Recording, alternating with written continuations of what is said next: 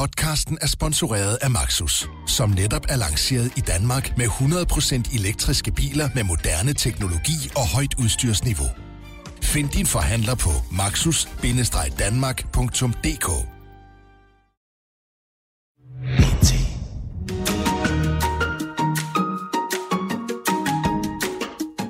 Ja, så er vi her igen. Det er blevet torsdag og tid til en omgang Q&K. Det ugenlige mediemagasin sendt her fra det, vil jeg gerne understrege, behørigt afsprittet studie i Pilestræde i hjertet af København. Den kommende gode times tid skal vi endnu en gang afsøge hjørnerne i den danske medieverden. Og så har vi, det tør jeg godt love, et brag af en gæstemedvært. Og hvem det er, det vender jeg tilbage til lige om lidt. Først øh, lidt om, hvad vi skal igennem her i programmet. Gennem længere tid er det gået som en steppebrand gennem Medie Danmark, at der var artigheder i vente, når TV2 ville sende en dokumentar på MeToo i danske virksomheder, og vel at mærke også MeToo hos TV2 selv. Men, men, men. Dokumentaren bliver ikke til noget, for i går trak ledelsen på stationen i håndbremsen, og det har affødt en storm af protester fra TV2's egne medarbejdere. Om lidt taler jeg med studievært Cecilie Bæk, der slet ikke forstår sine chefer. Og så bliver vi ved MeToo-emnet for Avisen Danmark bragte for kort tid siden en artikel, hvor en tidligere, et tidligere medlem af Danmarks Socialdemokratiske Ungdom berettede om, hvordan han havde haft selvmordstanker, efter han havde måttet forlade politik øh, på baggrund af, at han havde chikaneret unge kvindelige partifælder i DSU. Nu har det så vagt øh, kritik, at Avisen Danmark har opsøgt disse kvinder og forholdt dem selvmordsforsøget. Vi har chefredaktøren for Avisen Danmark i studiet og beder ham om en forklaring på den disposition lidt senere i udsendelsen. Og så har jeg også besøg af to værter fra det, man normalt vist nok kalder for de bløde formater. Det er Mette Rix fra Aftenshowet og Abdel Aziz Mahmoud fra God Aften Danmark. Men er de nu også så bløde endda? I hvert fald har begge formater og begge værter i den grad vist tænder på det seneste. Først var det over for statsminister Mette Frederiksen, der fik sig noget af en grim overraskelse, da hun mødte op til det, hun tydeligvis havde forventet var en walk in the park. Det var det så ikke. Og i sidste uge var den så gal igen, da interviewet Mette Rik, Jesdorf Petersen og Abdel havde sin egen TV2-chef i studiet. Og siden er det, skal jeg ellers lige lov at sige, gået over stok og sten på de sociale medier med Mette Rik i rollen som skurken og Abdel i rollen som helt.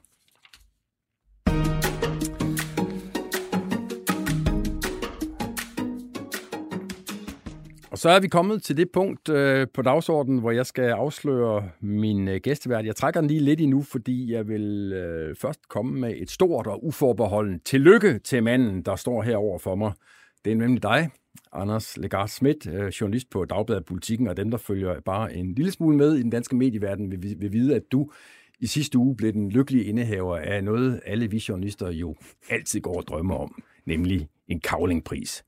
Tillykke med det. Tusind tak for det. Og jeg så et helt fantastisk billede af dig, Anders. Nu er du kendt for at være sådan en rimelig adræt type i forvejen, og du løber og gør ved. Men, men, men altså, der var du derude i noget af en, en, en kropslig eksercits der, fordi det er da virkelig et badutspring, du lagde for, for, på scenen der, da du fik at vide på telefon, tror jeg det var, eller via nettet, at øh, du havde vundet Kavlingprisen. Ja, det var, det, må, det må jeg indrømme, det var, det var lidt usædvanligt jo, fordi vi sad derhjemme i min lejlighed sammen med min øh, kæreste og vores barn, og så var der en fotograf fra politikken til stede også, som var kommet for det tilfælde, at jeg nu skulle være så heldig at vinde. Så der var ikke den der fornemmelse af, at vi stod i en eller anden stor sal med en hel masse mennesker, der kiggede, hvor man måske ville holde lidt på sig selv, øh, hvis man nu blev udråbt til vinder.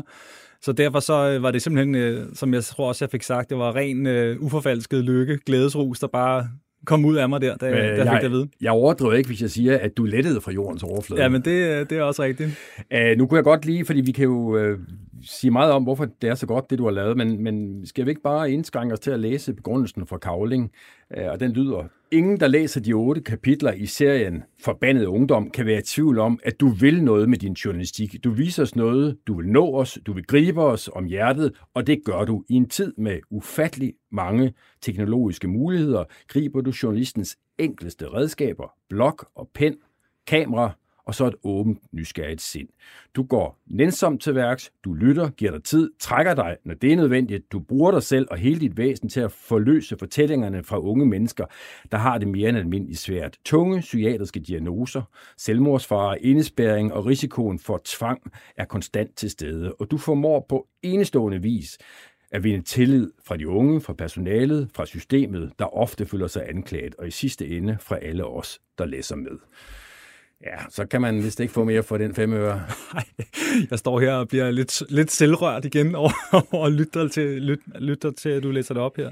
Jamen, så vil jeg godt lige være spilfadærberen lidt. Ja, det må du gerne. Øh, fordi nu er vi enige om, at det er god og fantastisk læseværdig journalistik, du har fået Cowling-prisen. Men der er jo også folk, der har været ude i denne her uge og bemærke, at ja, men er det nu også en Cowling-pris værd, når man som tilfældet var i, i, i forbindelse med din journalistik, var inviteret af dem, man skriver om? Jamen, det ved jeg ikke, om det er mig, der skal svare på det. men, men nu det, får du chancen. Nu får jeg chancen. Jeg synes jo, øh, at det er hammerne fortjent, at jeg vandt den pris, for at sige det lige ud. Altså, og det er jo rigtigt nok, at jeg blev inviteret, men jeg, det er jo ikke, og det tør jeg godt sige her, det er jo ikke alle en hver, der bliver inviteret til at komme en uge ud på en børne- og ungdomspsykiatrisk afdeling for at lave reportage. Øh, det tror jeg ikke er sket så mange gange før i hvert fald. Og når jeg kommer ind, så er det jo fordi, jeg gennem årene, mange, øh, i mange år, over 10 år, har beskæftiget mig med det her område, og også lavet den slags øh, reportageserier før. Øh, og normalt gives Kavlingprisen jo til store afsløringer, altså med man kan sige, Danske Bank-eksempel, øh, sagen som et af de bedste eksempler inden for det sidste årti, øh, som jo er en kæmpe skandale, og øh, en af de mest fortjente kavlingpriser i mange, mange år, synes jeg, da den øh, pris blev uddelt. Og det er jo sådan ærkeeksemplet på rigtig god, klassisk undersøgende journalistik. Øh, men jeg synes sådan set også, at mit projekt er en, min egen, eller i hvert fald en form for undersøgende journalistik, fordi jeg går ud og undersøger, hvordan det er at være ung sådan et sted her. Øh, og det kan da godt være, at øh, altså man kan jo sagtens argumentere for, at øh, Scandinavian Star-projektet, eller Plejehjemmet bag facaden, og lige så berettiget til at få prisen. Men i år, der gik den altså til mig, og det er jeg jo sindssygt glad for. Men, men Anders, det er jo også lidt som at sammenligne pære og bananer, ikke? Fordi der er Scandinavian Star, og så er der dit projekt ud for en ungdomspsykiatrisk afdeling, og så er der dansk. Altså, det, det er jo vidt forskellige projekter. Fuldstændig. Altså, jeg har jo, altså, jeg, jeg ved jo også godt, at øh, når man er nomineret, så det sagde øh, Kavling-formanden Tina Götze, og så er man jo gennem det store nåløje.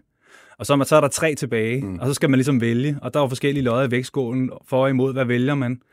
Og der blev det altså mig den her gang, og det er jeg jo sindssygt glad for. Altså, men, jeg... men, men det forstår jeg godt, Anders, men prøv lige alligevel at forholde dig til, til, til det, jeg fordi det har jeg lært et sted, ja. men det skal man gøre, hvis Jamen, man kan, kan problematisere. Altså, et, du bliver inviteret af øh, afdelingen derude, og du er til samtale med overlægen, inden du får lov at komme ind. Ja. Øh, I lægger en plan for, hvordan du ligesom skal, øh, skal, skal, skal skrive til, til patienterne, sådan at du, de, de vil acceptere dig. Og da du har skrevet dine artikler, der får de dem også til, øh, til, til gennemsyn. Og sådan noget. Ja. Altså, der er jo ikke meget magtkontrol i det, er der? Nej, det er der jo ikke. Altså, øh, jeg kan sige, den største kontrol, jeg bedriver, det er jo, at jeg får adgang til at komme ind og beskrive hvad der foregår, sådan set. Mm. Altså, og det er da rigtigt, at de har haft alt til gennemsyn. Øh, og det er rigtigt, at jeg har, vi har lavet en plan sammen for, hvordan det kunne lade sig gøre, og hvordan jeg kunne få nogle unge i tale, fordi der var ikke noget projekt, hvis der ikke var nogen, der ville tale med mig.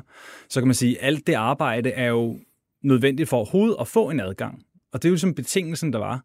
Så kan man jo godt stå udenfor og råbe og sige, jeg vil gøre det på min måde, og jeg vil, jeg vil være derinde, øh, uden at I overhovedet stiller spørgsmålstegn til, hvad jeg skal sige. Men så får man jo ikke lov at komme ind. Altså, du skal jo tænke på, at jeg kommer ind i et lukket rum hos øh, nogle børn, de er jo altså 15-16 år, som er øh, i den absolut sværeste situation i deres liv overhovedet. Øh, og ligesom bare regne med, at man kan valse derind, uden at der er nogle bestemte betingelser opfyldt, det tror jeg, man kan glemme. Og så i for, bare lige i forhold til det sidste med, at de har læst alt igennem, der vil jeg godt sige, ja, det har de, og det har jeg det helt fint med. Jeg har ingen problemer med at vise folk frem, øh, hvad jeg har skrevet, når det er sådan nogle ting her. Øh, der er jo ikke tale om, at det er en eller anden minister, jeg har lavet et hard talk med, og som pludselig kræver at se sine citater bagefter.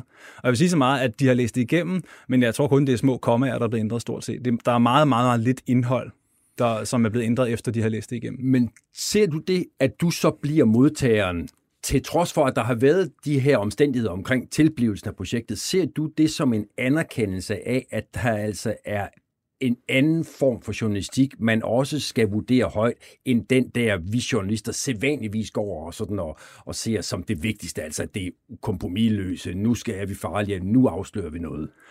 Altså ja, det håber jeg sådan set, altså fordi mit ærne har jo været at prøve at gå ind og forstå noget. Jeg vil gerne forstå, hvad er det for et sted. Jeg vil gerne forstå de unge mennesker, forstå, hvem de er, hvad de tænker, og blive så klog som overhovedet muligt på deres liv og deres hverdag. Øh, og jeg synes jo, det er noget af det allervigtigste, vi som journalister kan gøre, det er at bidrage læsere, lyttere og seere en dybere forståelse af forskellige sammenhænge i samfundet. Og bedømt ud fra alle de øh, lykønsninger, jeg har fået fra både massevis af kolleger, øh, også uden for politikken, skal jeg huske at sige, og fra øh, pårørende, og fra tidligere patienter på afdelingen, og alle mulige fra nær og fjern, så tror jeg, der er en rimelig bred opbakning til at lave sådan et projekt i hvert fald, og til at det også har en betydning. Jeg kan fortælle så meget, at, øh, og det tror jeg da godt, jeg kan afsløre her, at øh, Sundhedsstyrelsen, som er ved at planlægge en øh, 10-årsplan for psykiatrien, de har faktisk øh, kontaktet os på politikken og spurgt, om de ikke kan få en ordentlig stak af de her eksemplarer af den her serie over, så de kan læse den, inden de skal lave den her plan. Så, så det kan godt være, at jeg ikke fælder en minister, men det kan godt være også, at der er nogen, der ligesom læser den her serie og tænker, der er sgu noget her, vi er nødt til at forholde os til, når vi skal lave en 10-årsplan for psykiatrien, sådan som regeringen har lovet. Lidt senere i udsendelsen skal vi tale om, hvordan det egentlig er, at du, du arbejder som journalist herunder, hvordan du sådan giver meget af, af, af dig selv. Men, men, men inden vi når dertil, så kunne godt lige i forbindelse med, med snakken om, det her projekt, øh, høre dig øh, fortælle om, hvad, hvad gjorde du, da du kom derud? Altså, hvad var din metode, bare sådan på, i kort form? Jeg ved, det er et større projekt. Men... Ja, det kunne vi snakke en hel time om, Henrik. Men, men ja, hvad gjorde jeg? Det første, jeg gjorde, sådan set, det var jo sådan set bare at sætte mig ned. Øh, der er sådan et stort opholdsrum, hvor et par af de unge sidder og laver puslespil, og jeg sætter mig bare ned øh, i behørig afstand øh, og slapper af og får en kop kaffe og sidder og sluder lidt med nogen fra personalet om, hvem jeg er og hvad jeg laver. Og, og så går der jo lidt tid, og så begynder, så begynder skuldrene jo at, at dale lidt ned øh, hos både øh, personalet og også patienterne. De finder ud af, at jeg ikke er så farlig. Og, vel også, at snakke og med mig. vel også hos dig. Og vel også hos mig, ja, selvfølgelig. Og det er jo det, altså normalt så kommer vi jo som sådan nogle faldskærmstropper ud et eller andet sted, og så er vi et sted en time eller en halv dag, og så synes vi, vi skal skrive en hel masse begavet derefter. Men når man er nået et sted i længere tid, så får man jo et mere reelt indblik, fordi der begynder folk at blive mere rolige øh, ved, at man er der. Og det var sådan set min metode, det var at være der så lang tid som muligt, sådan så folk vendte sig til mig, fik tillid til mig og gerne ville snakke med mig. Og hvordan havde du det med at arbejde på den måde? Det havde jeg det enormt godt med. Altså jeg, jeg må indrømme, og det kan være, at vi kan vende tilbage til det senere, når vi skal snakke om, hvem jeg egentlig er, men altså, jeg befinder mig enormt godt i selskab med nogen, der har det utroligt svært. jeg ved ikke hvorfor, men det er, sådan har jeg det bare. Og lad det være en overgang til, øh, at vi kommer videre i udsendelsen her.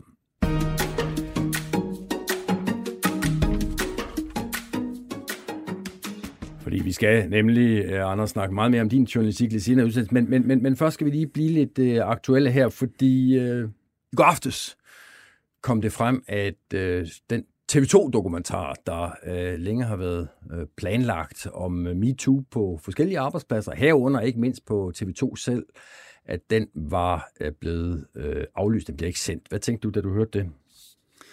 Jamen, jeg tænkte, at det, for det første så var jeg, und, var jeg overrasket over det, fordi øh, TV2 har jo om nogen øh, dækket det her område ret massivt gennem de seneste måneder, og også øh, bragt en ret fremragende dokumentar om, øh, øh, om MeToo og overgreb, seksuelle overgreb, voldtægter i øh, politiske ungdomspartier, og har virkelig lavet meget god journalistik, og har også lavet god journalistik om, hvad der er sket i egne rækker, altså med kritiske interview med, med, med, med direktører og så videre øh, på stationen omkring sager, der er sket tilbage for mange til år siden. hvor jeg har Abdel inde, ikke? men som interviewet Lotte Lindegård fra TV2. Ja, og så og TV2's dokumentargruppe er jo, det er jo en gruppe fremragende folk, som i øvrigt også var nomineret til Kavlingprisen, øh, flere af dem. Øh, og, og de har været i gang med et virkelig solidt stykke arbejde til synligheden, og det bliver lagt ned. Det er da vildt ærgerligt for os alle sammen, synes jeg. Men jeg ved ikke, hvordan du havde det. Da jeg for flere måneder siden hørte, at TV2 var i gang med det, og så tænkte jeg, okay, hatten af. Altså, godt, godt gået, at man vil, vil kigge ind ad, og, og kan de nu også gennemføre det? Men altså, det var så, hvad de besluttede sig for at gøre, og altså,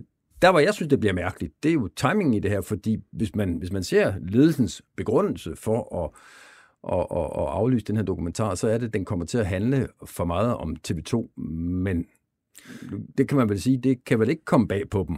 Og det er jo sådan, og det gælder jo al form for journalistik, at når man øh, starter sin research et sted, så ender man ofte og tit et, et helt andet sted, fordi man bliver klogere undervejs.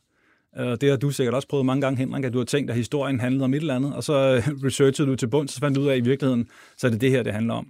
Øh, og måske er det sådan, det er foregået øh, i dokumentargruppen, at de har startet med at gerne vil lave en bred dokumentar om MeToo, og så har de fundet ud af, at meget af det, de, øh, de, de gravede frem, det handlede sådan set om deres egen arbejdsplads, for det var der, de havde gode kilder, og det var der, at de havde viden om historier. Og det var der, der måske var et problem. Måske var det også der, der var et problem. Altså selvfølgelig er der også masser af problemer alle mulige andre steder, men jeg synes, at det er ærgerligt, at de ikke øh, øh, får bragt den dokumentar. Men jeg tror så, jeg, jeg synes, jeg læste øh, Jacob Kvon, som sagde, at, at, at de har jo frit lejt alle de her mennesker til at gå til andre medier. Så jeg håber da, at de historier kommer ud. Jo, men er det ikke lidt uh, stating the obvious? Altså selvfølgelig har, har journalister på TV2 ret til at tale, tale med andre. Jo. Altså, det virker som om, de er kommet ret langt i deres research, øh, så derfor så er det, der, det er et ærgerligt tidspunkt at stoppe på, stoppe på. Jeg synes også, det er synd for de medarbejdere, som har brugt lang tid på at, at undersøge nogle sager. Men det er jo ikke sådan, at kun os, der står uden for TV2, synes, det er underligt. Det gør militalt rigtig mange øh, TV2-medarbejdere også på ganske få timer. I går så lykkedes det øh, nogle initiativtager på TV2 at opstøve 155 medarbejdere, der ville skrive under på en øh, meget markant protest mod øh, ledelsen. Og jeg kan lige prøve at citere lidt fra den her protest. Der står blandt andet, vi er dybt bekymrede over beslutningen om at lukke dokumentarprojektet. Vi oplever det som et angreb på det allerhelligste, vi har, vores redaktionelle frihed og vores troværdighed. Og så fortsætter de, øh, og blandt andet også i forhold til det der med, du, du er inde på, Anders, altså med, at man jo bare kan gå andre steder hen. De skriver nemlig, sagen får et nærmest tragikomisk skær, når Jacob Kvon skriver, at TV2 har meddelt de kilder, vi har haft kontakt med, at det står dem frit at udkomme i andre medier med deres historie. Ja, siger de så, dem der skriver brevet her, hvad ville alternativet være, at vi skulle meddele dem, at de ikke måtte fortælle deres historie andre steder, nu hvor TV2 og Torgus stikket. Det er en absurd tanke, og til sidst skriver de, ingen af os er psykologer, men det er ikke svært at forestille sig, at det kan gøre rigtig ondt, når man endelig har samlet mod til at åbne op for sit traume, hvorefter der bliver lukket ned igen. De må føle sig svigtet af TV2, da er næppe noget, der fordrer andre i en lignende situation til at vise os den tillid fremover. Det er rimelig klar tekst, det her. Det må virkelig være en frygtelig situation for de kvinder, som har, har troet, at nu kan de give om med deres vidnesbyrd og deres forklaringer, og det kan blive sin dokumentar, og så får de, hører de så, at jamen, det er blevet lukket ned. Og måske har de været i gang i, hvad, var det fire måneder eller sådan noget, de havde været i gang med det. Det, det må ikke være nogen fed situation. Altså, det kan godt være, det er meget, der er konspiratorisk anlagt, men, men man kan næsten ikke se det andet end i, i, i det lys, at vi har været igennem to, jo for TV2, meget opslidende forløb. Først med øh, afskedelsen af øh, Jens Gårdbo, og så her i, i sidste uge af, af Jes Dorf Petersen, og nu overgår man bare ikke mere ballade. Det er jo ikke noget, vi kan bevise, men, men, men kunne du få samme tanke, Anders? Ja, men jeg tror, man skal passe på med at gætte. Henrik. altså, ja, fordi det ved vi jo reelt ikke. Altså, jeg tror, man må, ligesom, man må stille de relevante spørgsmål til, til ledelsen i TV2, der har taget den her beslutning. Hvorfor tager I den nu? Øh, hvorfor tog I den ikke tidligere? Hvorfor tror I ikke på, at jeres højt eskalerede, højt estimerede, utroligt dygtige medarbejdere kan formå at lave en dokumentar, om jeres egen arbejdsplads, uden at gå på kompromis med habilitet og alt muligt. Hvorfor tror jeg ikke på det? Og ved du hvad, det spørgsmål kunne jeg rigtig godt have tænkt mig at stille til øh, ledelsen på TV2, det være så Lotte Lindgaard eller Anne Stig Christensen, eller øh, manden, der udtalte sig i sagen her, Jakob Kvon. Men det har ikke været muligt at få nogen til at stille op. Øh, Jakob Kvon har udtalt sig til øh, TV2, hvor han har sagt, at nej, nej, det har skam ikke noget at, at gøre med det. Så det er vi jo... Indtil... Til TV2 har han udtalt sig? Ja, ret skal være ret. Han har vist også udtalt sig ja. til journalisten. Det er i hvert fald ikke lykkedes mig at nej. komme igennem til TV2's ledelse og, og også siger min producer i mit øre nu til, til Berlingske. Så ret skal være ret. Men det er det, der er begrundelsen. Vi synes bare, at øh, det var ikke på sin plads, at TV2 undersøgte sig selv. Men jeg har har fat i en af dem, som øh, har underskrevet brevet her, en af de mange, øh, nemlig øh, Cecilie Bæk, kendt studievært fra TV2, og hende talte jeg med lidt tidligere på dagen og spurgte hende, hvorfor hun har skrevet under på den her henvendelse til TV2 vi øh, simpelthen grundlæggende ikke er enige med ledelsen i, at vores øh, dygtige dokumentarister ikke kan lave en dokumentar om nogle ting, der er foregået på TV2. Og så synes vi, at det er ekstra uheldigt, at de vælger at lægge dem ned på et tidspunkt, hvor det rent faktisk har vist sig, at der er noget at fortælle. Men det, som TV2 jo siger, er, at det her har vist sig at være en udsendelse, der alene kommer til at handle om TV2, og det er TV2 ikke den rette til at dække. Hvad siger du til det? Jamen, det argument forstår jeg simpelthen ikke, øh, og i øvrigt forstår jeg ikke, at man så nogensinde har sat det i gang. Øh, det er rigtigt, at hvis man kunne have lavet en bred dokumentar, øh, der handlede om, øh, om, om andre steder i mediebranchen også, så havde det da også øh, været rigtig fint. Men sagen er bare, at det kun er lykkedes at finde historier om TV2, og så kan vi jo ikke tilbageholde det med den grund. Det, det svarer jo faktisk til, at vi holder hånden over os selv, og jeg ved godt, det er sådan, formentlig ikke er det, der er hensigten, men det er jo sådan, det kommer til at se ud. Du siger formentlig ikke det, der er hensigten. Du lyder ikke, som om du er, er helt sikker. jeg, jeg ved jo ikke, hvad hensigten er. Jeg, jeg tror, altså jeg kender vores ledelse godt. De er faktisk dygtige, sympatiske mennesker, der også har store bankende publicistiske hjerter. Øh, så så det, jeg, jeg tror, det handler om, at de er bekymrede for TV2's troværdighed. Men, men vores synspunkt er bare, at vi mister mere troværdighed ved ikke at vise den her dokumentar, end vi gør ved at vise den. TV2-ledelsen siger jo, at det står enhver frit for uh, dem, der har udtalt sig og gå til, til andre medier. Hvad, hvad tænker du om, om det? Det behøver det. Der er ikke nogen, der behøver TV2's tilladelse til. Selvfølgelig gør det det. Øh, jeg vil ønske, og det er vi øh, rigtig mange medarbejdere, der håber på, at TV2 vælger at udlevere det materiale, de rent faktisk har, så de mennesker, der har stillet op en gang og lavet tage interview til et kamera, ikke skal gøre det igen. Har du, Cecilie Bæk, nogen viden om, hvad det er, den dokumentar ville kunne have vist, hvis den i øvrigt var blevet sendt på TV2?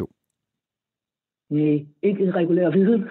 Der er, her der raserer, eller man jeg nærmest sige, en milliard rygter i øjeblikket. Og det er også utrolig skadeligt. Altså, og derfor vil jeg egentlig også appellere til, at de fakta fra den dokumentar kommer frem. Fordi indtil de gør det, så vil folk blive ved med at, at, at, at sige alle mulige mærkværdige ting, og jeg aner ikke, om noget som helst af det er rigtigt, og jeg vil ikke være med til at viderebringe det. Men, men det eneste, der ville kunne mane alle rygterne til jorden, var, hvis vi fik fakta frem. Øhm, der er jo ikke noget, der tyder på, at øh, TV2's ledelse lader sig anfægte af den her relativt store gruppe af medarbejdere, der er skrevet under på den her protest. Hvad er din øh, reaktion på det? Altså, jeg tror nok, de lader sig anfægte af det. Jeg, de tager det dybt alvorligt. Øh, jeg tror ikke, at de har tænkt sig at lave deres beslutning om, men, øh, men jeg ved, at de tager det dybt alvorligt. Øh, og når du siger stor gruppe medarbejdere, det vil jeg også lige understrege, at der er mere end 150, der har skrevet under, men det er slet ikke alle, der nåede at blive det tilbudt, fordi det gik stærkt. Så, så jeg vil gerne sige, at mere end halvdelen af dem, der blev tilbudt at skrive under på det her brev, har faktisk gjort det. Så, så det er en, en stor del af medarbejderne, øh, der, der mener det samme som mig. Hvad tænker du, at øh, den her beslutning, som jo i hvert fald indtil videre øh, ikke øh, ser ud til at blive omgjort, hvad gør den for TV2's troværdighed? Jamen, altså, der må jo sidde en masse mennesker rundt omkring og, og, og spørge sig selv, hvad det er, vi, øh, vi dækker over. Øh, det, er jo, det er jo sådan, det vil blive opfattet, øh, uanset øh, øh, om det er det, det handler om, øh, eller ej. Og jeg kan sagtens forstå, at ledelsen øh, prøver at tænke på vores troværdighed, øh, men, men lige præcis der bliver den bare mere skadet. Altså hvis jeg sad og var almindelig dansk, så ville jeg da helt klart også øh, fornemme og føle og tro, at det handlede om, at der er ting og sager, vi ikke vil have frem. Men Cecilie Bæk, må jeg ikke bare som djævelens advokat spørge dig, hvad er egentlig grunden til, at TV2 skal lægge de her ting frem? Altså, vi har lige haft en sag om Jesdorf Petersen, der er blevet afsat som studievært på grund af netop ting, der er kommet frem i forhold til, til begivenheder for mange år siden. Jens Gårdbo skete der det samme med. Altså, der, der er vel ikke nogen, der længere kan tvivle på, at uh, øh, TV2 ikke vil tolerere den her slags uh, adfærd på, på arbejdspladsen? Nej, men det er jo det samme som at sige, at det ting, vi har beskæftiget os med en gang, det skal hvile for evigt. Øh, sådan fungerer det jo ikke. Og, øh, og jeg har øh, så meget tillid til vores utrolig dygtige dokumentarafdeling, at hvis de har siddet og brugt så lang tid på det her, så er der tale om væsentlige og relevante historier at få frem. Dør sagen nu, tror du? Jeg, jeg, jeg tror, at de fortællinger øh, kommer jo nok frem før eller siden øh, hvilket jeg frygter for, for TV2 til at se endnu mere blive ud. Altså, øh, øh, fordi, øh, og det, det håber jeg da også, altså jeg håber da, at de kilder, øh, at de øh, finder et andet sted at stå frem med, med deres historier. Øh, og, og lad mig så spørge dig her til sidst som, som, som studievært. Øh, vil du så mene, at når, hvis, når øh, de historier, der skulle have været sendt øh, på TV2, men nu ikke må blive det, hvis de så finder andre veje ud til offentligheden, skal de så på det tidspunkt dække sig TV2? ja, selvfølgelig skal de det. Altså, øh, de kan jo ikke øh, nytte noget, at medier de, øh, som udgangspunkt er frikendt, fordi de er medier. Altså, hvis, hvis synspunktet er, at TV2 ikke kan dække sig selv, så skal vi også droppe presselogen og, og alt andet. Så skulle vi heller ikke have lavet et indslag om, om yes-sagen forleden, og du bør sådan set også nedlægge det her program. Du kan i hvert fald ikke lave noget som helst, der handler om BT. Og, og det, det nytter ikke noget. Ja, så vidt Altså Cecilie Bæk, øh, studievært på TV2, og, og det pikante i sagen er jo faktisk, at uh, Cecilie Bæk og alle de andre underskrivers uh, på den her henvendelses tillidsmand, Lennart Sten, fællestillidsmand på, på TV2, faktisk har sagt, at han finder ledelsens beslutning rigtig. Og det får så øh, de her mange TV2-medarbejdere til også i deres brev at lange lidt ud efter Lennart Sten. De skriver nemlig, det virker som om, at Lennart Sten, altså deres egen tillidsmand, føler, at han skal beskytte dokumentarredaktionen mod sig selv – vi er dog, skriver journalisterne, sikre på, at dokumentarredaktionen er fuldt ud i stand til at tage vare på sig selv og sikre, at den journalistik fremgår, fremstår kritisk og troværdig, at den er parat parat til at bevæge sig derud, hvor det kan gøre ondt og ikke udtryk for dårlig dømmekraft, men for en stærk publicistisk ånd på TV2. Det er den ånd, vi ønsker at forsvare mod dette, med, med dette brev. Og til det siger så øh, Lennart Sten til Fagbladet Journalisten, det duer ikke, hvis jeg skal stå i spidsen for en kollegaflok, som ikke har tillid til mig. Så altså, Lennart Sten er i slåskamp med sine egne medlemmer, og for at det ikke skal være løgn, så er han altså også nu, øh, Lennart Sten, i øh, kambolage med ledelsen, fordi godt nok synes han, at det er rigtigt, at øh, nu dokumentaren ikke bliver sendt, men han langer altså også ud efter ledelsen. Han siger nemlig, Lennart Sten, det er jo ledelsen, der har sat dokumentaren i gang. Det er også ledelsen, som ikke turde træffe beslutningen om at stoppe det noget før. Og på den måde synes jeg, at hele forløbet viser et ledelsesvigt, og det er det, som vi alle sammen slås med nu.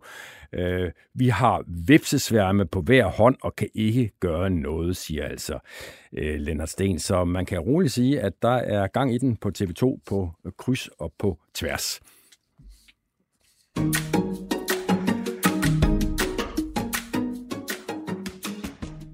Så skal vi til noget helt andet, og men vi bliver lidt i øh, MeToo-genren, øh, fordi for ikke så lang tid siden bragte avisen Danmark en længere artikel om den 24-årige Alexander Kyster. Alexander Kyster har en fortid i Danmarks Socialdemokratiske Ungdom, DSU, og der blev han altså øh, smidt ud for nogle år siden, fordi han var en af bagmændene bag øh, nogle øh, sexistiske kommentarer til kvindelige DSU'er. Kommentarer alle, at de kan ligge, kan de ligge, kan de slikke, og kan de kravle, kan de avle. Og det var noget, der blev skrevet i den såkaldte klamtråd. Øh, det vagte opsigt. Øh, Alexander Kyster blev smidt ud af øh, DSU, og siden da har han faktisk haft det rigtig skidt. Og det, øh, Peter Rasmussen, chefredaktør på øh, Avisen Danmark, har I skrevet en artikel om? Absolut, yes. Hvorfor Jamen, er det relevant? Altså, det er, en, det er et led i en uh, artikelserie, eller i hvert fald to opslag, vi havde i sidste søndagsavis, som handler om uh, proportionerne i uh, de sanktioner, man møder, hvis man er uh, involveret i en sexisme-sag. Um, vi taler både med, med juraprofessorer, vi taler med, øh, med, med de involverede, så har vi altså den her case. Men hvorfor skal vi høre, hvordan øh, krænkeren går rundt og har det? Netop fordi, øh, for at, at have mulighed for at diskutere proportionerne i det, man løber ind i. Det her, det handler om en, en 19-årig mand, som øh, skriver nogle fladpandede jokes øh, i en tråd, og det koster ham så hans politiske karriere. Og det er det, historien handler om. Og så er spørgsmålet jo så, at det, øh, står det mål med det, han har gjort? Og det kan det jo sagtens gøre, men det er den diskussion, og, og han hvem, prøver at rejse. Hvem er det, der skal stå på mål for, om det er, der er en proportionalitet i det her? Ja, det skal vi jo alle sammen. Det er jo vores fælles retsbevidsthed, vi er i gang med at diskutere her. Det er en, det er en sag, der berører alle, men altså i forhold til artiklen, der går vi selvfølgelig til hans øh, politiske netværk, DSU i Aarhus, øh, lands øh, netværket DSU. Og så er det så, vi spørger de involverede piger også, hvad de tænker øh, om sagen. Ja, og det er jo det, der blandt andet er faldet dig for brystet, Katja Pawani. Øh, du er mm. debattør øh, og har også blandet dig i den her debat. Du har i lighed med en række andre øh, kvinder undret dig over, hvorfor mm. at øh, øh, Rikke From, som er et af Alexander, Kyst, Alexander Kysters offer, hvorfor hun skal have en, en opringning fra Avisen Danmark. Prøv lige at sige, hvorfor du finder det mærkeligt. Fordi jeg synes ikke, at hun rigtig er part i den her sag. Øhm, da jeg første gang læser delingen af, af, af selve den her artikel, der det er Thomas Funding, øhm, hvor han så skriver på sit tweet noget om proportionalitet og omkring forbrydelse og straf. Og der skal måske lige sige, at Thomas Funding er politisk redaktør på øh, Avisen Danmark. Avisen Danmark, ja, præcis. Øhm, og, og, og lige så straks man går ind og, og blander det ind i hele, i hele den her sag, så taler man jo om, at der er en forbrydelse, og der er nogen, der straffer. Øhm, og der forstår jeg ikke, hvor Rikke Frem kommer ind i billedet. Da jeg så læser artiklen, der synes jeg, at det bliver endnu mere problematisk, fordi at hele artiklen handler jo netop om, om, at, om at det, der sker, det er jo, at han møder konsekvensen to gange. Og anden gang, der er det fordi, at han har hørt rygter, eller nogen har hørt rygter om, at pigerne truer med at gå til pressen, medmindre han står af. Så, og, og, og samtidig siger Alexander jo også selv, at jeg bebrejder ikke DSU. Det vil sige, der, der er en part tilbage, som han bebrejder. Og der synes jeg, man går lidt ukritisk til værks i forhold til øhm, et, de der rygter, han har hørt, hvem er det, øhm, men får ikke nogen konkrete navne på. Og to, øhm, de eneste, der kan udøve en konsekvens over for ham, det er jo DSU i sidste ende. Det er jo ikke men, men det vil sige, du læser artiklen sådan, at øh, han, altså Alexander Kyster, mener, at det er Rikke From, der på en eller anden måde bære et ansvar for, at uh, han har haft det så skidt, som ikke han har haft kun, det. Ja, helt klart. Ikke kun Rikke Frem, men også de andre piger. Øhm, fordi, men, men hvis det er tilfældet, hvis, ja. jeg afbryder, hvis det er tilfældet, at han har den holdning, den kan man så være enig eller ja. uenig i, så er det vel rimeligt nok, at uh, Peter Rasmussen og hans journalist, uh, ud fra sådan almindelige grundlæggende journalistiske principper siger, hvis, hvis manden har den opfattelse, så skal vi jo lige høre den anklagede part, og det er jo i den her sammenhæng trods alt kvinderne. Ja, og der synes jeg også igen, at man skal spørge sig selv, et, hvis det er, at man begynder at snakke om proportionalitet, et, de piger har ikke nogen, øh, hvad skal man sige, beslutningstagende magt over, øh, hvorvidt Alexander skal være, skal være aktiv i, i socialdemokratisk politik eller ej. Det er jo kun øh, landslederen, der har det øhm, Frederik, som også øh, fremgår af artiklen. Øh, og der burde, der burde man egentlig rent faktisk bare have øh, henvende sig til DSU. Og det er ikke en holdning, det er noget, han rent faktisk også udtaler. Han siger, at jeg bebrejder ikke DSU for at håndtere situationen, som, som de har gjort. Øh, det er så hans påstand, men nogle gange så skal man også sætte sig selv tilbage og sige, okay, men er der så reelt en historie her? Både i forhold til, som, altså jeg synes jo, det er en rigtig sårbar sag. Vi har at gøre med en, en rigtig alvorlig sag, omkring ikke, ikke bare sexistisk kultur, men overgreb på mindreårige. De her jokes, det er jo ikke bare almindeligt, du har store babser eller et eller andet, sådan nogle, øh, sådan nogle jokes, men vi taler om, om sex med mindreårige, som, som foregår på den her tråd, og som Alexander også, også, også deltager i.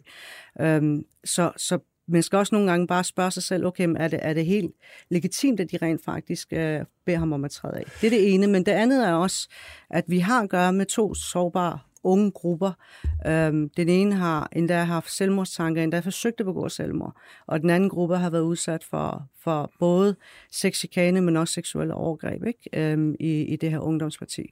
Øhm, og der synes jeg, at man håndterer hele den sårbare situation bare sådan rigtig uetisk. Og, og Peter Rasmussen, hvorfor skal den ene sårbare gruppe, altså kvinderne, stå øh, til regnskab for, hvad den anden sårbare, det tror jeg, at vi er enige om, at han er i et eller andet omfang, øh, Alexander her. Hvorfor skal de stå, stå, tages til regnskab for, hvad han måtte have haft af psykiske problemer?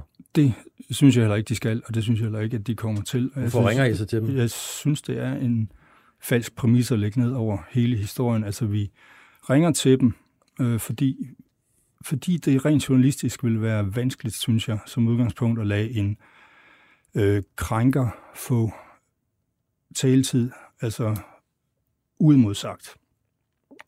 Jeg synes, vi er nødt til at ringe til, til, til dem, der er involveret i sagen, og som i øvrigt har stået frem før. Og, altså, ikke, det, er ikke, det, er jo, det er jo voksne mennesker, det her, og de har været i medierne med sagen før. Altså kvinderne? Kvinderne, ja. Øh, det er en fem år gammel sag, og i mellemtiden så er alle jo blevet voksne.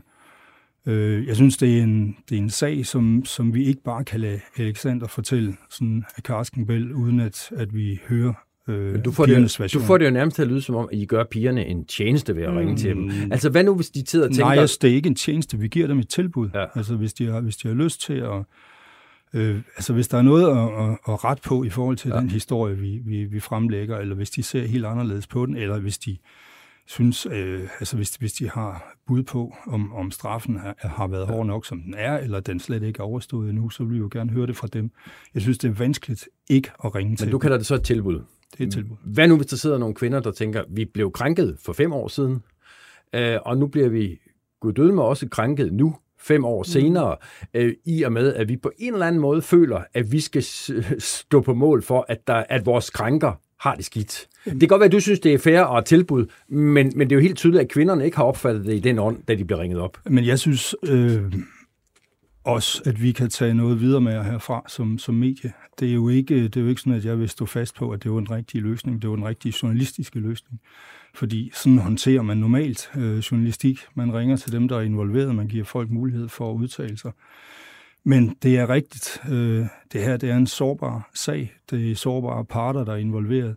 Og jeg må indrømme, at øh, reaktionen, altså at vi ligefrem slet ikke skulle have tilbudt dem at udtale sig, den overraskede mig. Det kommer an på, hvad de udtaler sig om. Det, det de skal udtale sig om her, det er hans selvmordsforsøg. Nej. Øhm, det... Jo, for det er jo det, historien handler om.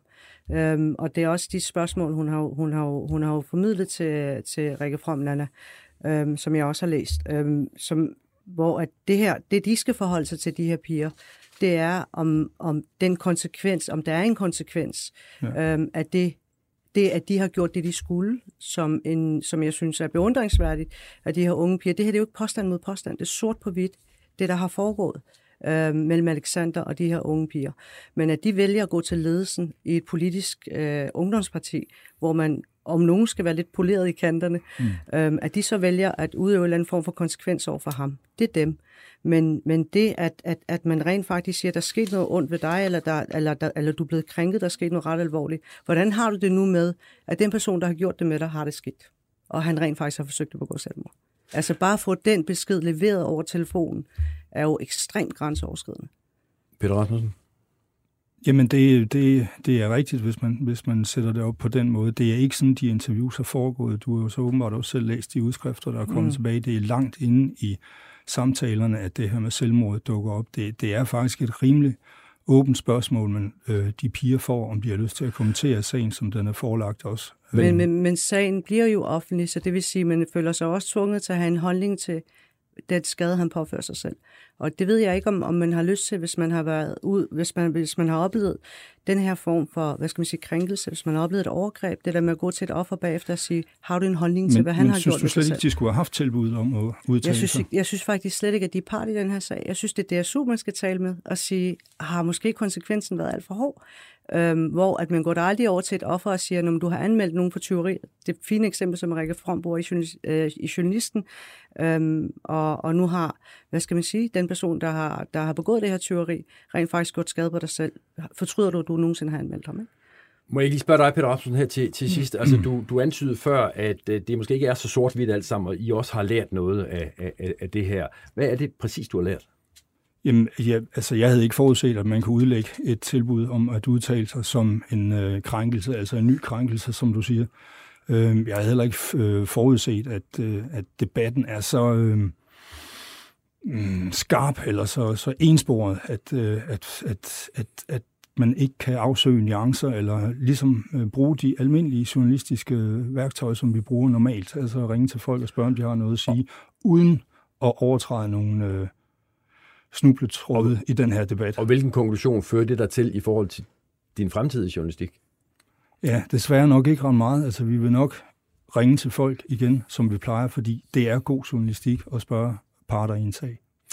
Så vidt dig, Peter Rasmussen, chefredaktør på Avisen Danmark. Tak fordi du tog turen hele vejen over Sjælland, øh, over Storbælt her til København i dag fra Odense.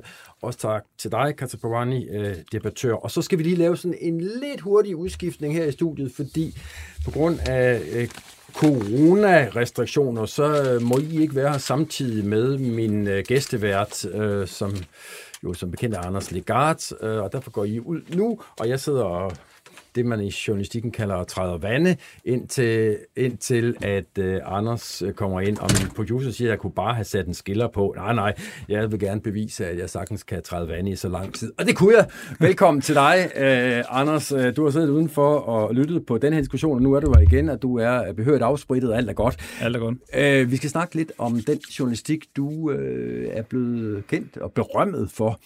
Jeg jeg havde faktisk øh, læst dig rigtig meget, inden at øh, jeg nu her i fredags hørte, at du havde fået øh, Kavlingprisen. Første gang, jeg stiftede bekendtskab med dig, var da du skrev, jeg vil gerne lov for egen regning at sige, det tror jeg mange andre vil, vil give mig ret i, en meget, meget øh, bevægende serie om øh, din øh, datters øh, sygdom og, og, og senere død. Øh, og du skrev også nogle artikler om, øh, hvordan du sådan løb dig ud øh, prøvede at bearbejde det ved, ved at løbe. Og en ting, der slog mig ved de der artikler, var, at du gav sindssygt meget af dig selv. Er det sådan en metode?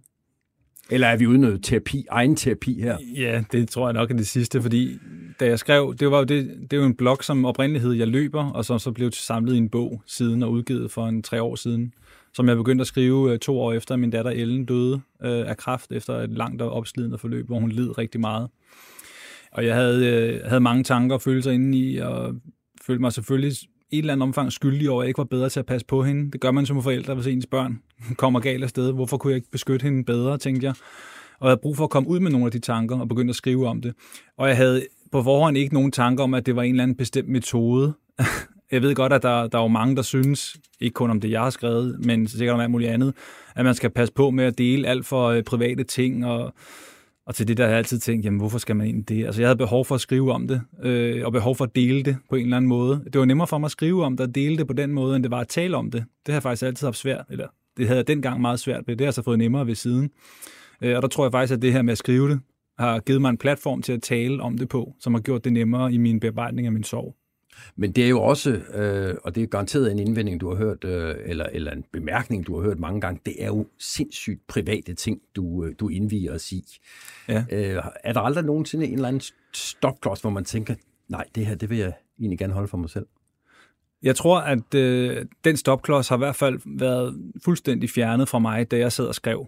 Øh, fordi det var en form for terapeutisk øvelse for mig at skrive. Og så kan du ikke sidde ligesom og stoppe op og tænke, som man gør som normal journalist. Skal, jeg, skal det være som eller der her? Skal jeg have det citat med, eller skal jeg have det citat? Hvad er vinklen?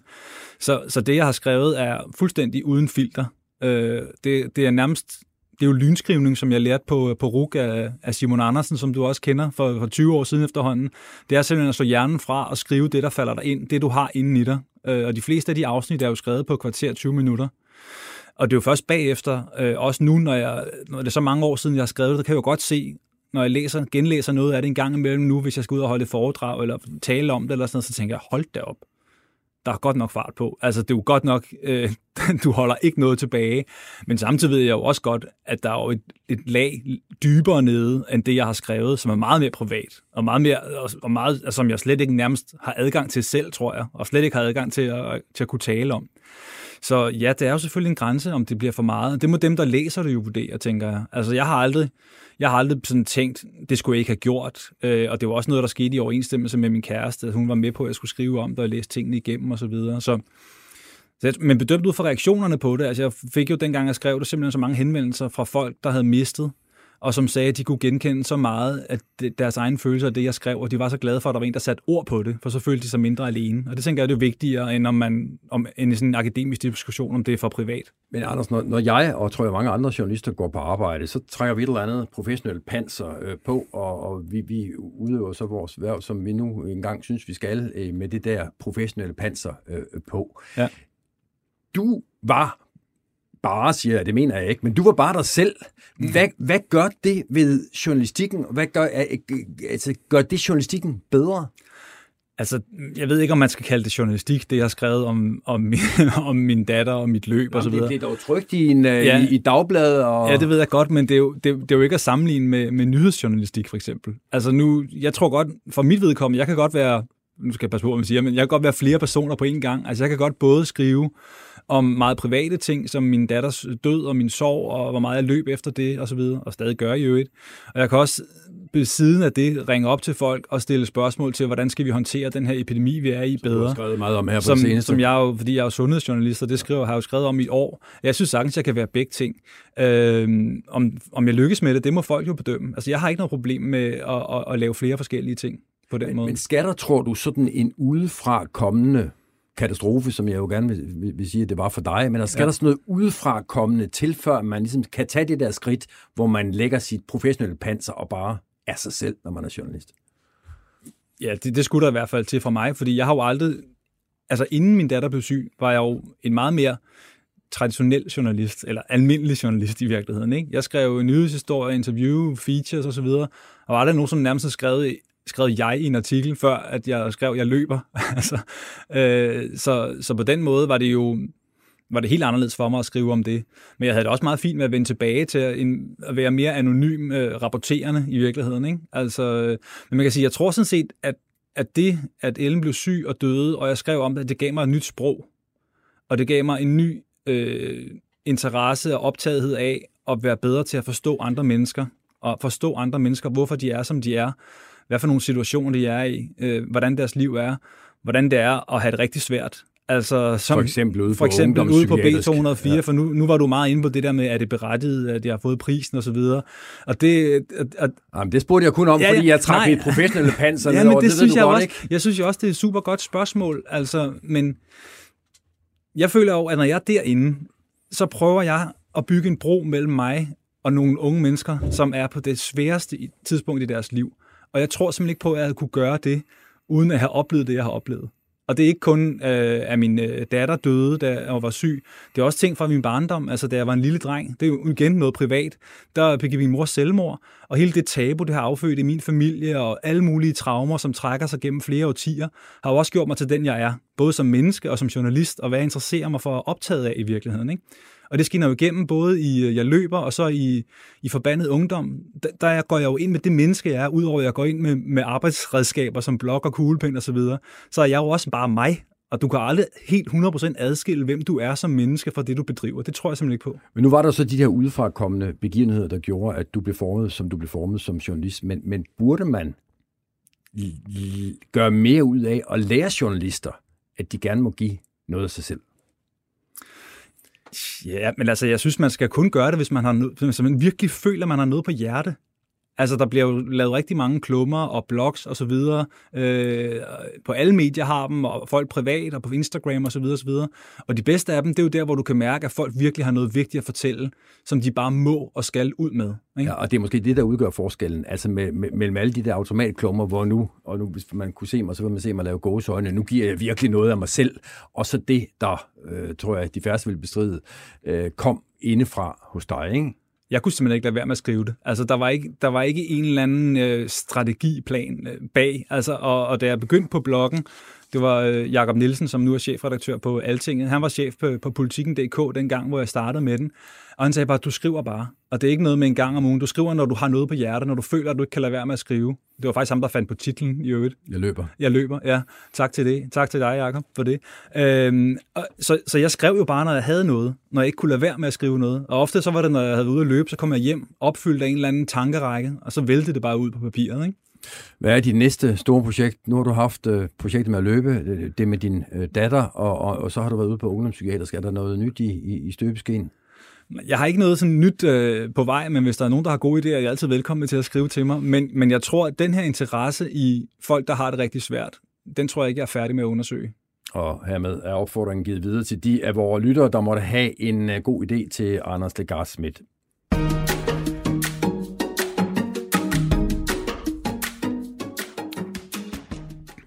Vi skal til øh, sidste indslag her i programmet, Anders. Øhm, og det handler også lidt om, om MeToo, fordi øh, vi var meget inde på Jesdorf-problematikken i sidste uge, og det var øh, de også på Aftenshowet og på God Aften Danmark. Øh, på øh, Aftenshowet havde man besøg af hovedpersonen selv, Jes Dorf Petersen, og lad os lige prøve at høre, hvordan det gik for sig. Og det er jo meget, meget tydeligt, når man går igennem de forløb, jeg har været igennem, så er det jo nogle ting, hvor man kan sige, at jeg helt grundlæggende ikke har haft nogen rettigheder, der ligner bare det, man vil have som sigtet eller mistænkt. Men har kvinderne haft de rettigheder? Jeg kan ikke lade være at tænke, der, der, Jamen, de er der er to anklaget. kvinder her, altså det, det, det bliver meget, nej, men det bliver meget dig, der, der lyder som et offer her, Jes. Og det kan også være, at du føler, at du har været det i en proces, men har vi ikke at gøre med, med to kvinder, der, der, hvor den ene henholdsvis føler sig voldtaget, og den anden øh, opfordret på det kraftigste af, af nogen i en magtposition til sex. Altså, skal, skal, man ikke, skal man ikke lige holde sig for øje, hvem der egentlig er det, det rette offer? Det er et meget godt spørgsmål, hun stiller der med Rik. Jeg synes simpelthen, det er sådan et godt spørgsmål. Og jeg så det der interview, øh, og jeg synes, at det er fremragende journalistik, det hun laver i det interview. Altså hun spørger ind nysgerrigt undervejs, og så og man kan godt mærke, at på et tidspunkt, sådan ser det ud i hvert fald, der er Jens Dorf, han er ikke helt tilfreds med, hvordan tingene udvikler sig. Og så når hun stiller det her spørgsmål, og apropos det der, vi snakkede om før, med at træde lidt ud af journalistrollen, man kan også godt mærke her, hun bliver sgu lidt irriteret over, at han sidder og omtaler sig selv som offer. Og så kommer hun med det der spørgsmål, som jeg synes, jeg ved ikke, om hun er forberedt, eller hun bare griber det, da det kommer. Jeg synes virkelig, det er et fremragende spørgsmål. Jeg synes, det var et super godt interview. Men hun har jo fået læsterlige tæsk derude. Ja, altså, jeg har jo godt læst, jeg tror, det var Berlingske, der lavede en historie, bygget på alle mulige Facebook-kommentarer, som de så ved siden har beklaget, øh, at de lavede en artikel ud fra. Men der er mange, der er rigtig kritiske over for, over for hendes tilgang, og det tænker jeg, måske har det noget at gøre med, at man ikke er vant til at se den slags øh, interview i de programmer. Men jeg vil give alt kado til, til studieverdenen her for at, at, at lave et interview. Det var simpelthen fremragende. Vi skal lige høre et andet lille klip fra konkurrenten Godaften Danmark, hvor øh, Abdel og Tess Mahmoud øh, havde, øh, havde besøg af Lotte Lindegård, som er øh, chef for TV2, øh, og dermed også Abdels øh, øh, chef, og om samme sag i øvrigt, men hvor Jesdorf jo er i gåsøjne offeret, så er øh, så er Lotte Lindegård skarpretteren i den her sammenhæng. Øh, men prøv lige at høre, hvordan øh, Abdel håndterede den sag. Det er selvfølgelig en svær situation for mig, fordi at du er min chef. Nogen vil måske synes, at jeg er for blød over for dig. Og så er der selvfølgelig også den øh, pointe, at øh, det er mine kollegaer og venner, der også har siddet her. Mm. Så nogen vil måske også synes, jeg er for hård for dig. Så skal vi prøve at finde en god balance med mig og dig. I dag der vil jeg gerne prøve at skridt videre om den her måde, vi taler om den her sag på. Lad os starte om den måde, I håndterer det i forhold til de her gamle sager. Mm. 18 år, 20 år tilbage. Mm. Er der noget, der hedder forældelsesfrist, når vi taler om, om seksuelt krænke, øh, sager, der handler om seksuelt øh, krænkende kultur? Og det er vel også meget godt. Altså, jeg synes, det er super godt også, at han øh, ligesom deklarerer, prøv at høre, vi er i en lidt speciel situation nu her. Det er jo sådan set dig, der hyrer og fyrer øh, der, hvor jeg arbejder, og nu skal jeg sidde her og, øh, og stille dig kritiske spørgsmål. Men det er jo et meget godt eksempel på, at TV2 øh, til synligheden godt kan gå i kød på TV2. Ja, indtil de så ikke, som vi talte om det tidligere i udsendelsen, kunne gøre det øh, øh, længere. Men det, der så set er pointen med at, at, at holde de her to op mod hinanden, er jo, at øh, hvor den ene får masser af kritik, ude på de sociale medier, jeg er med på, at Rik også fik ros fra, fra, fra mange fagfælder og sådan noget, men hun fik meget kritik på de sociale medier. Så var det lige omvendt med, med Abdel, som jo blev øh, den helt, fordi han gik kød på sin egen. Ja, altså det mystificerer mig også, men måske handler det i virkeligheden om, hvor, hvor, hvor vilde familien Danmark er med Jesdorf Petersen. Altså, han er jo et, et totalt stort tv-ikon, og der er nogen, der går øh, i flæsket på ham, så, øh, så, så får, vedkommende, får vedkommende kniven, men hvis der er en anden vært, som øh, går i flæsket på den, der har fyret Dorf, så ja, jeg ved ikke, altså, om det har noget med det at gøre. Man kan jo godt selvfølgelig begynde at spekulere i, om der er noget med deres, de to værters køn at gøre. Og ved du hvad, det kommer vi faktisk ind på i, i det, eller det kom vi ind på i den snak, jeg havde med Abdel og med Mette Rik lidt tidligere på dagen, hvor jeg havde dem i studiet, og jeg indledte med at spørge øh, Mette Rik, øh, Mette Blume Rik, som hun hedder, om øh, hvordan hendes seneste uge har været. Meget overraskende. Og så har den været øh, grænseoverskridende, og så har jeg været helt nede i knæ, og helt op at være sur, og helt nede i knæ igen, og, og generelt bare haft følelsen af at være trådt ind i et øh, toilet på en festival, som så er blevet væltet, og så er der nogen, der er blevet ved med at dreje det rundt i nu. Og hvad er det, der har gjort folk så vrede? Jamen, de er jo blevet vrede over, at... Øh, de, de er blevet vrede over, at, at de ikke havde et ansigt at sætte på det had og den angst, de har over for øh, MeToo. Det er, det, er mit, øh, det er mit bud på det i hvert fald. Øh, den her angst, de har over for, hvad er det for en sag? Er det mændene mod kvinderne? Er det, hvad, hvad, hvad handler det her om? Skal vi pludselig tilbage og have skal ud for alt, hvad vi har gjort øh, hele vores liv?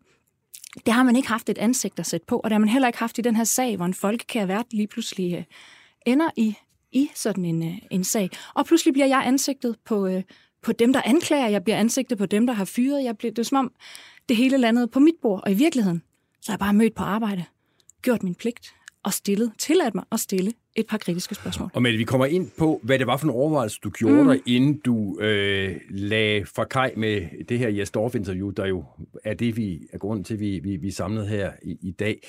Øh, inden vi når dertil, så vil jeg gerne sige velkommen til dig også, øh, Abdel. Øh, du er øh, vært på kan man godt sige, konkurrenten, øh, God Aften Danmark.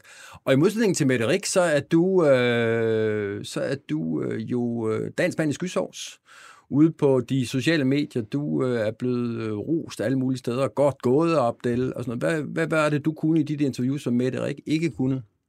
Det handlede overhovedet ikke, øh, i hvert fald ikke kun om øh, de spørgsmål, jeg stillede, og den måde, jeg håndterede det interview. Det handlede om alt det andet, der foregik øh, mellem linjerne og forhistorien. Det handler om den person, jeg havde i stolen i forhold til Mette. Jeg havde Jesdorfs tidligere chef. Jeg havde hende, der havde truffet beslutningen. Lotte Lindegård. Lotte Lindegård, som også var min chef. Det var også et aspekt af det, at uh, dels var det hende, der havde fjernet en person, som uh, viste så jeg tror, at vi alle sammen blev sådan bekræftet i, at danskerne virkelig elsker. Altså det tror jeg, hvis også Storff selv havde gået og været sådan lidt, puh, her er der nogen, der overhovedet stadig kan lide mig. Uh, han har jo været i gang meget længe. Der blev han bekræftet i det. Uh, så var det også min egen uh, chef.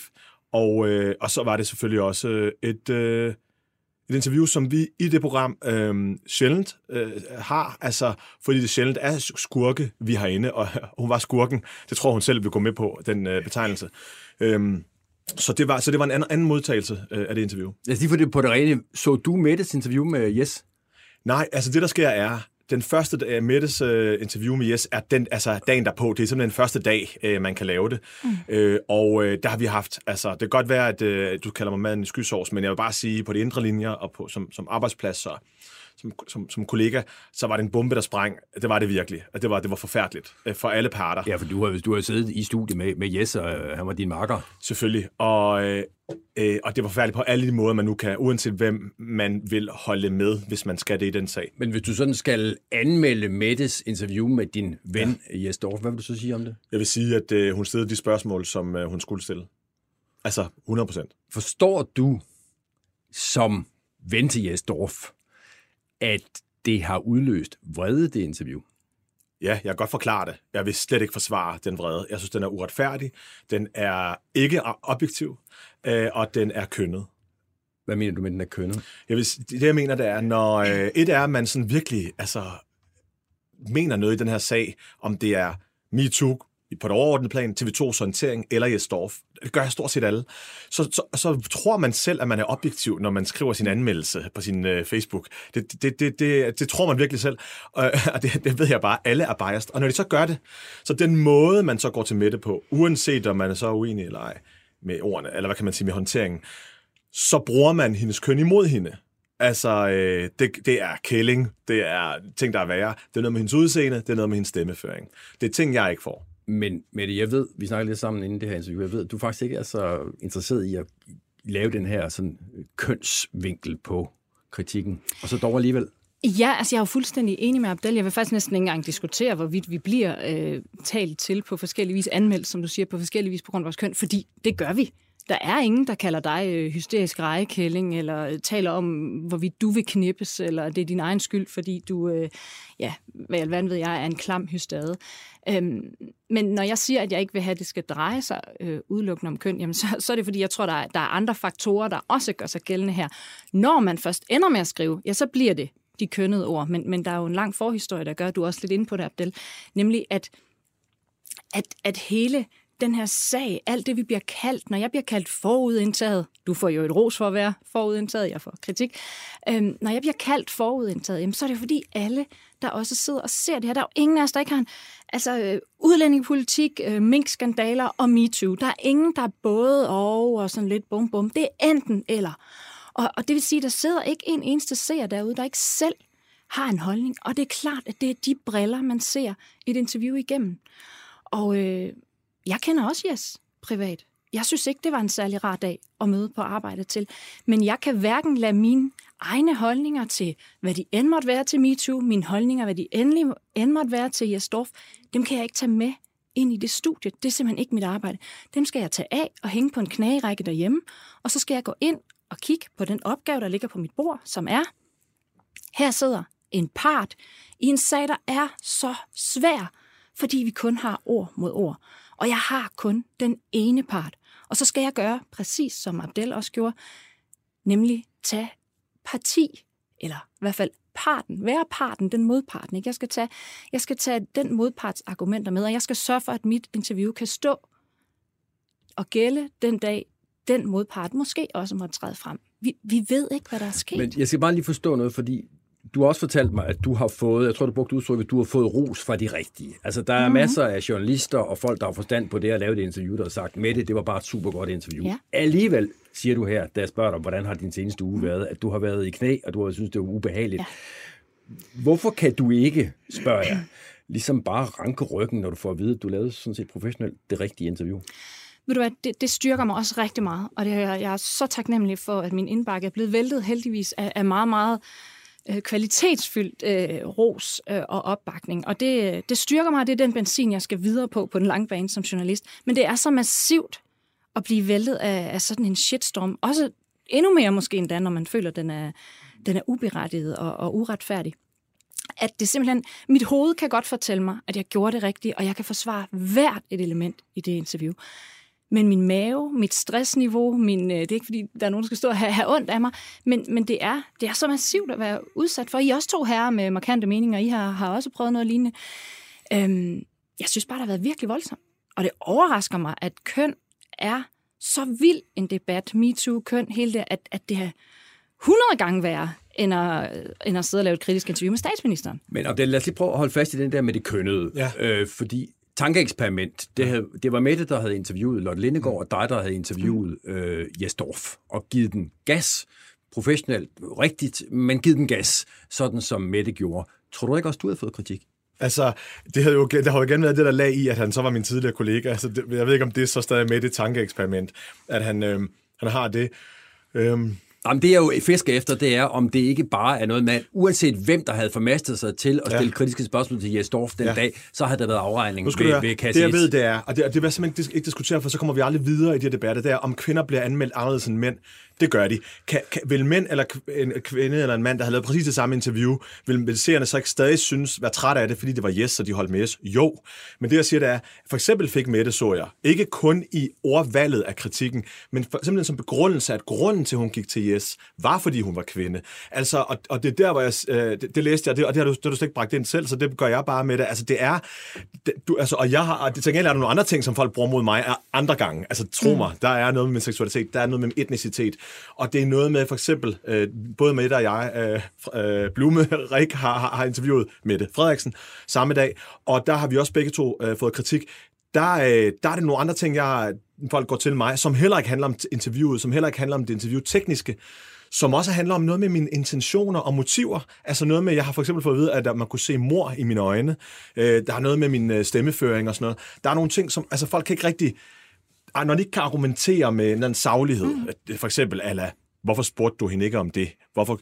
Så bliver det sådan nogle, øh, altså virkelig øh, fuld af altså, motiver, de, de kommentarer, der kommer. Så påberåber de så også rigtig tit journalistikkens navn. Det har jeg sådan lagt mærke til i rigtig meget af kritikken. Så er det sådan, hvor er du en dårlig journalist, og det har intet med journalistik. Og, og jeg må bare sige, alle, der har indtil videre har påberåbt sig journalistikkens navn, de har ikke engang læst side 1 i journalistik for, øh, for begyndere. Nu ville skæbnen jo, at øh, de to øh, journalister, jeg har i studiet nu, dig med og dig og I havde begge øh, landets statsminister i studiet hver, øh, hvert sit sted, men den samme dag. Og der tror jeg, der var nogen, der fik sig en overraskelse. Statsministeren gjorde tydeligvis.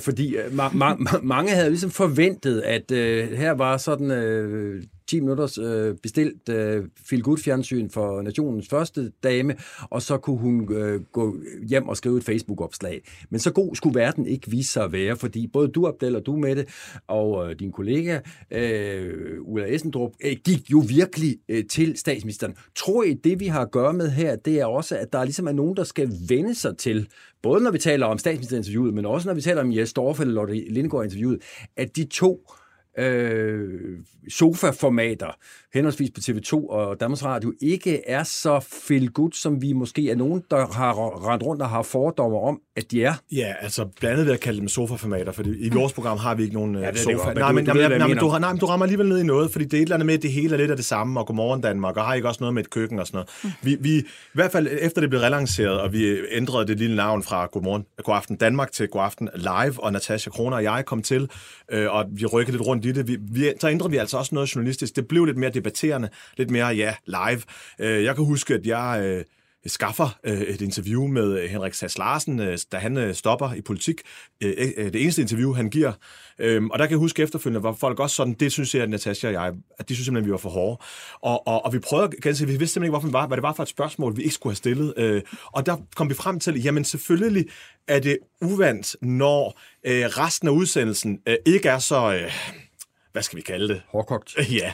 Så, men også fordi, at Henrik Sass Larsen i det tilfælde, og i det tilfælde Mette Frederiksen, ikke stillet op i andre ting. Så når, det, er jo, det er jo konteksten, det er jo, hvad kommer vi af? Så hvis Mette Frederiksen for eksempel, i det her tilfælde, havde stillet op dagen lang for at forsvare sin beslutning, hvad foregår der? Skriver der snart minister, eller hvad fanden? Hvis hun havde gjort det, så skulle vi gøre noget andet, fordi vi har dem jo mange, mange flere minutter. Altså i nyhederne er det typisk 2-3 minutter, ja. så er det, men der gør vi noget andet, så der, der er det ser spørgsmål, eller også, men når det er det eneste sted, du stiller op, det samme er det med faktisk i står første gang, du ser ham, eller Lotte Lindegård, fordi så er det en anden tilgang. Men, men med det, er det det, der går for sig på redaktionsmøderne på aftenshowet? Du kan ikke tale for Aften Danmark, men så på aftenshowet. Altså den dag, Mette Frederiksen melder, at nu, hvor, hvor, hvor vi andre ville have givet vores højre arm for at kunne interviewe så melder hun sin ankomst hos, øh, hos aftenshowet på Aften Danmark. Er det så noget, I tænker, nej, fandme nej, altså hun skal ikke tro noget? Altså nu vil jeg som udgangspunkt øh, sige, at vi, vi aldrig ikke har været kritiske. Der er bare en anden måde, man er kritisk øh, på, når Sara Bladel har udgivet sin øh, 10.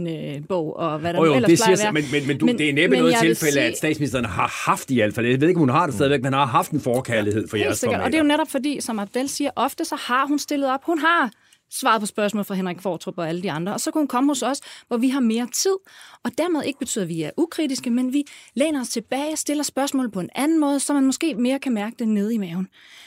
Det er det klassiske, men det er klart, når hun springer de andre led over, så, så har vi en journalistisk opgave, som er en helt anden. Og, og vi går stadig til det kritisk, men så er det i en anden tone og, og på en anden måde. Og ja, det overrasker seerne øh, i ny og næ. Og det er klart, der kan man så begynde at tale om, altså skal TV2 og DR henholdsvis, skal de lave andre formater og lægge det her i, ligger det rigtigt, eller vil man opdrage på seerne, så at sige, så de skal lære, at den slags også kan findes i, i deres fjernsyn fra øh, mellem 18 og, Men når og jeg, 20. Ikke? Når jeg sad og jagt to statsministeren, først statsministeren og senere Jes Dorf inde hos jer i aftenshowet, så, så oplevede jeg to professionelle mediepersoner, for det er både statsministeren og Jes Dorf jo i høj grad, som tydeligvis var overrasket over, hvad det var, de var havnet i. Hvilket bringer mig til at, at spørge dig med det. Hvad er det for nogle forhåndsaftaler, I laver? Jamen, øh, vi laver altid rimelig til bundsgående forhåndsaftaler med vores, øh, med vores kilder. Jeg er klar over, at Jes er kommet med en, en kritik. Jeg må bare sige, at jeg, jeg kan ikke genkende den. Øh, jeg har selv briefet ham på, på alle, alle dele, sågar startspørgsmål, øh, indhold af, at jeg var nødt til at ramse sagerne op, og jeg har øh, briefet ham på de forskellige enkelte dele, øh, inden vi gik ind. Og jeg ved ligeledes, at redaktionen har haft en, øh, en, en dialog med ham inden, så så jeg kan ikke, jeg kan ikke genkende hans, hans kritik i, i det tilfælde, det må, jeg, det må jeg sige. Det er klart, at jeg ønskede ikke at tale øh, dybt ned i de enkelte sager. Det kan jeg godt forstå, at Jes øh, ikke ønskede. Det var hverken rart for ham at svare på, for mig at spørge om, eller for seerne at, at se på. Men, øh, men aftalen med ham var, at vi kan jo selvfølgelig ikke i en sag, der handler om sagen, sidde uden at opremse øh, sagen for, øh, for seerne. Overvejede du at varedeklarere det der med det på et tidspunkt og sige, det her det føles simpelthen så uværdigt, men det føles virkelig så... Øh så underligt at spørge til Det sagde jeg faktisk i den, den Nå, første halvdel, okay, eller tredjedel, du ikke fik set, at det ja, starter vi du var, du var deklareret jo i din. Altså, og ja, og, og, og det er klart, at jeg var deklareret to ting. Jeg var deklareret, det her det handler om en, mm. som jeg arbejder sammen med. Og så også, øh, det er simpelthen, øh, det, det er min chef lige nu, så øh, der er sikkert også nogen, der... Og det gør faktisk en lille ting. Det gør lidt, Øh, ikke at man skal overforklare ting for sine, for sine seere, men lige at fortælle, øh, ja. hvis du undrer dig derhjemme over det her, det her, det her, eller hvorfor mm. ikke, eller hvorfor jeg stiller det spørgsmål, så er det sådan. Øhm, og, og, og samtidig tror jeg også, det forklarer, hvis du der sidder nogen derhjemme nu og tænker, hvorfor laver de ikke flere af den slags initiativ? Hvorfor er, der ikke, mm. hvorfor er det ikke kun det, de gør? Og det er en spektakulær sag, altså der er ikke, det er ikke nogen, der er der hver dag. Vi kan ikke hver dag sige, hvad er dagens øh, uh, Jesdorf? Det, de er der ikke. Altså, det er over en uge siden, uh, er det to måske snart, og vi sidder stadig og snakker om den. Altså, det er nogle, nogle spektakulære ting. Og så på den anden side vil jeg også sige, vi har også en kontrakt med, øh, med medvirkende. Altså, de skal også...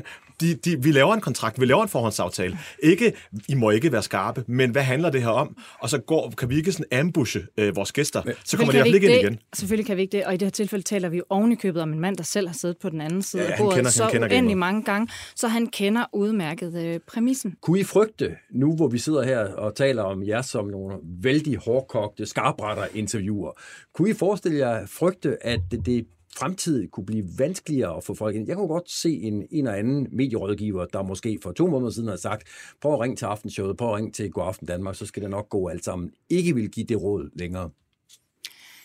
Altså, jeg vil næsten sige, ja, når stillet op, så selvfølgelig kan man da godt frygte det, men, men jeg vil sige, hvis du har journalistisk indsigt og ser henholdsvis det ene og det andet interview, så vil du, så vil du se øh, nogle interviewpersoner, der bliver behandlet lige præcis sådan, som man skal, og som bliver stillet kritiske spørgsmål, der, skærper, der skærper deres egen argumentation. Øhm, og nej, jeg kan faktisk ikke se, hvorfor og det, de så skulle Hvis sige jeg nej. bare lige må, må sige i forlængelse af det, jeg sad også og så det der Jesdorf-interview hos dig, og jeg tænkte, jeg synes faktisk, Jesdorf gør det rigtig godt. Ja. Mhm. Altså, det, fordi du har fuldstændig ret, det løftede ham Ja. og få andet end en medløbers spørgsmål. Men der så sidder så nogen derude, der helt tydeligt øh, har en, en anden oplevelse. Jeg synes faktisk også, altså helt ærligt, jeg synes faktisk, Lotte Lindegård, altså TV2, jeg synes faktisk, hun svarede okay for sig. Altså det mener jeg virkelig, altså det, det, det handler jo ikke om, det tror jeg også, nogen misforstår din rolle for, øh, Henrik.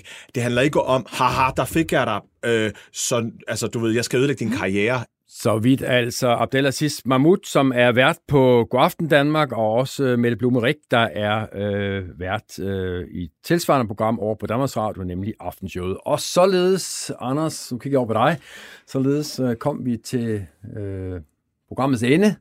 Det har været en fornøjelse, at du vil være min øh, gæstemedvært i dag. Øh, og jo meget ærefuldt at få Kavlingprismodtageren til at stå over for sig. Det er jeg glad for, at du også vil dele ud af dine, dine erfaringer. Tak skal du have. Det var jeg er glad for, at du var her. Øh, jeg vil også gerne sige tak til lytterne, fordi I øh, fulgte endnu en gang. Øh, programmet her var produceret af øh, min øh, partner in crime, Rasmus Søgaard, der sidder ude i regien. Og her til sidst, sådan bare for en god ordens skyld, hvis du sidder derude og har tanker om selvmord, som vi var lidt inde på i et tidligere indslag, så sig det til nogen. Du kan kontakte Livslinjens telefonrådgivning på 70 201 201. Det kan du gøre alle årets dage fra 11 til 4 om natten, ligesom du har mulighed for at chatte med en rådgiver på livslinjen.dk. Selv hedder jeg øh, Henrik Kvartrup, øh, vært på det her program, og jeg er som altid tilbage næste gang. Det bliver torsdag. Tak skal I have.